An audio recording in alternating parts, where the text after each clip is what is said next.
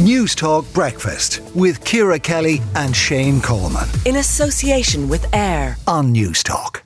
Now, many of you will be making plans and packing your bags for the summer holidays, but how many of you will be staying in B&Bs? The once popular choice of accommodation for a staycation in Ireland is now competing with short-term rentals.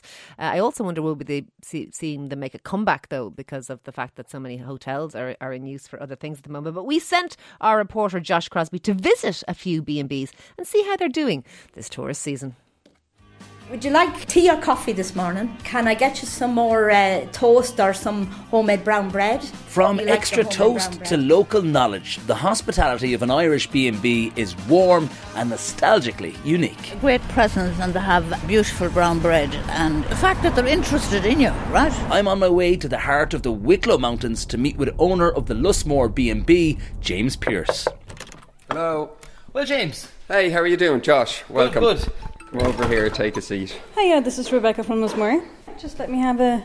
Josh, business has absolutely skyrocketed at the moment after the COVID return. People started to travel, and at the moment, it would be very hard to get a bed here uh, for the next three months going forward.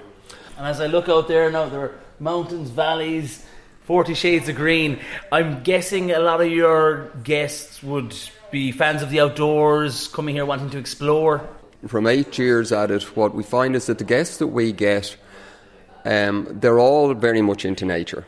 So a lot of people who will come to stay here, they just want that day or maybe two or three to shut themselves away from the world. A couple of little ponies outside and just give people that relaxed feeling. How do you stay unique uh, to compete with other accommodation types? We know that some people prefer maybe the privacy of the traditional Irish B&B um, so it would be fair to say for anybody that may look up Lusmore that we are slightly a hybrid model and that um, our main aim is to have people maybe socialise and to basically mix and mingle together. With vegan menus and guided walks, the demand for the Lusmore type of offering is booming. After leaving the Garden of Ireland, I headed for the racing county of Kildare, where I took a visit to the Castleview Farm B&B and met with owner Liz Fitzpatrick, who's been in the business for 30 years. Over all the years, I think last year I had the most Irish people I ever had. Right, the staycations. Yeah, staycations. You're doing this 30 years. You're in this line of work, this business. What changes have you seen in terms of the demand on B&Bs, maybe the expectations of guests or even just the general landscape of working in this section of the market? When I started bed and breakfast, there was a phone call. Now it's all emails and it's all reviews yeah, I suppose you grow with the B&B. And I think back, you know, I, it just started slowly. So everybody has their own facilities. And it's so much easier that way. The life of having a B&B, you're opening up your home and your, your family to guests, strangers yeah. in a sense. It, it is a different way of life. Yes, we shared our home. And our children shared their home but I think it benefited them in a lot of ways. And what's it like now having to compete with different types of accommodation offerings? Short term lettings, maybe camper vans. Is that a challenge? No, Josh. I'm not worried at all because come with me and I'll show you what we have to offer here. Okay, I'll follow you. The sun's shining and the birds are singing. Yes, and you see the lovely old ruins. It's, it's a great history and it dates back to the 1400s. Two minutes walk and they just go in and have a look around.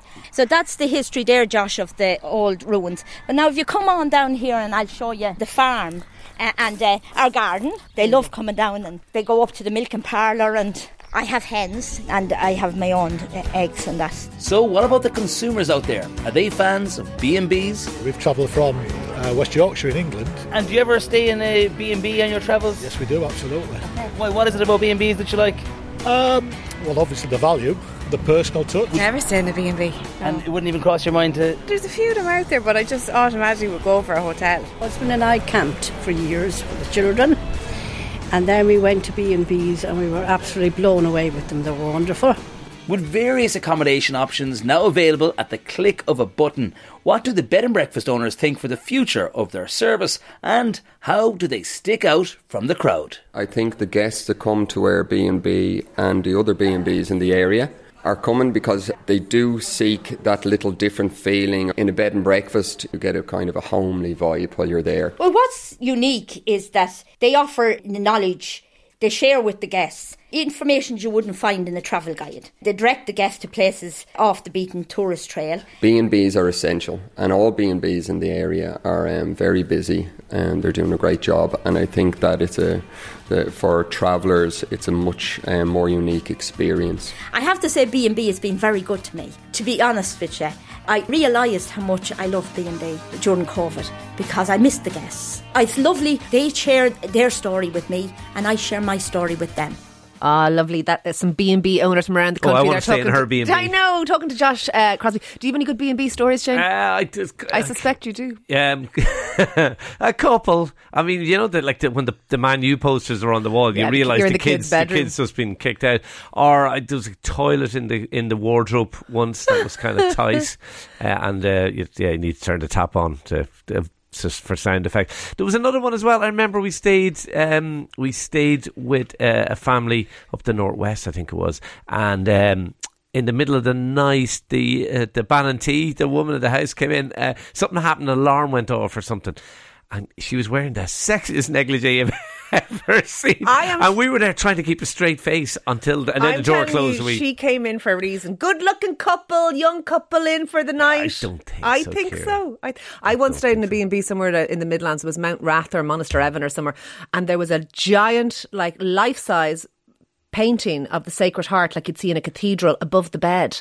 The bed was one of those old wooden beds that creaked like mad and had a bedspread on it rather than a duvet or anything. And this huge Sacred we Heart. checked for wedding rings. I checked for the wedding rings. The sacred it was, it was very off-putting. Let me tell you. I can imagine. Let us know your B and B stores. We all we all stayed in B and B's back in the day. I think they should make a comeback. News Talk Breakfast with Ciara Kelly and Shane Coleman. In association with Air. Weekday mornings at 7 on News Talk.